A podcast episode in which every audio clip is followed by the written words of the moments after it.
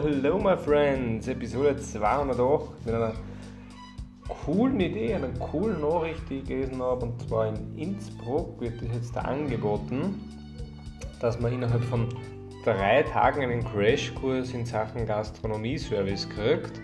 Ähm, die Zielgruppe sind hauptsächlich junge Studenten, die sich eben was dazu verdienen wollen, weil einerseits die Gastronomie ja eh noch Mitarbeiter aktuell sucht und andererseits, und das finde ich aber auch sehr, sehr cool, ähm, die Studenten sehr gerne einen Job nebenbei machen würden, aber halt sehr oft nicht qualifiziert dafür sind. Und dadurch kann man jetzt da quasi zwei Fliegen mit einer Klappe schlagen.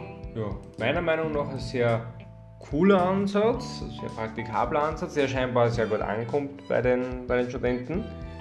Und ich glaube, das ist scheinbar, wenn ich es richtig verstanden habe, auch angedacht, dass man das durchaus ausweiten könnte auf mehrere verschiedene Branchen.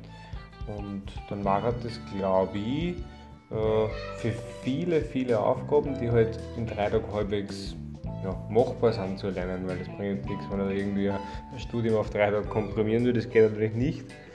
Aber gerade für Branchen, wo ich das in drei Tagen vielleicht hinkriegen kann, dass ich zumindest so Basics kann, damit ich unterstützen kann zumindest, ohne dass ich die, die größten Fälle alle mache, ja, glaube es ist sehr cool.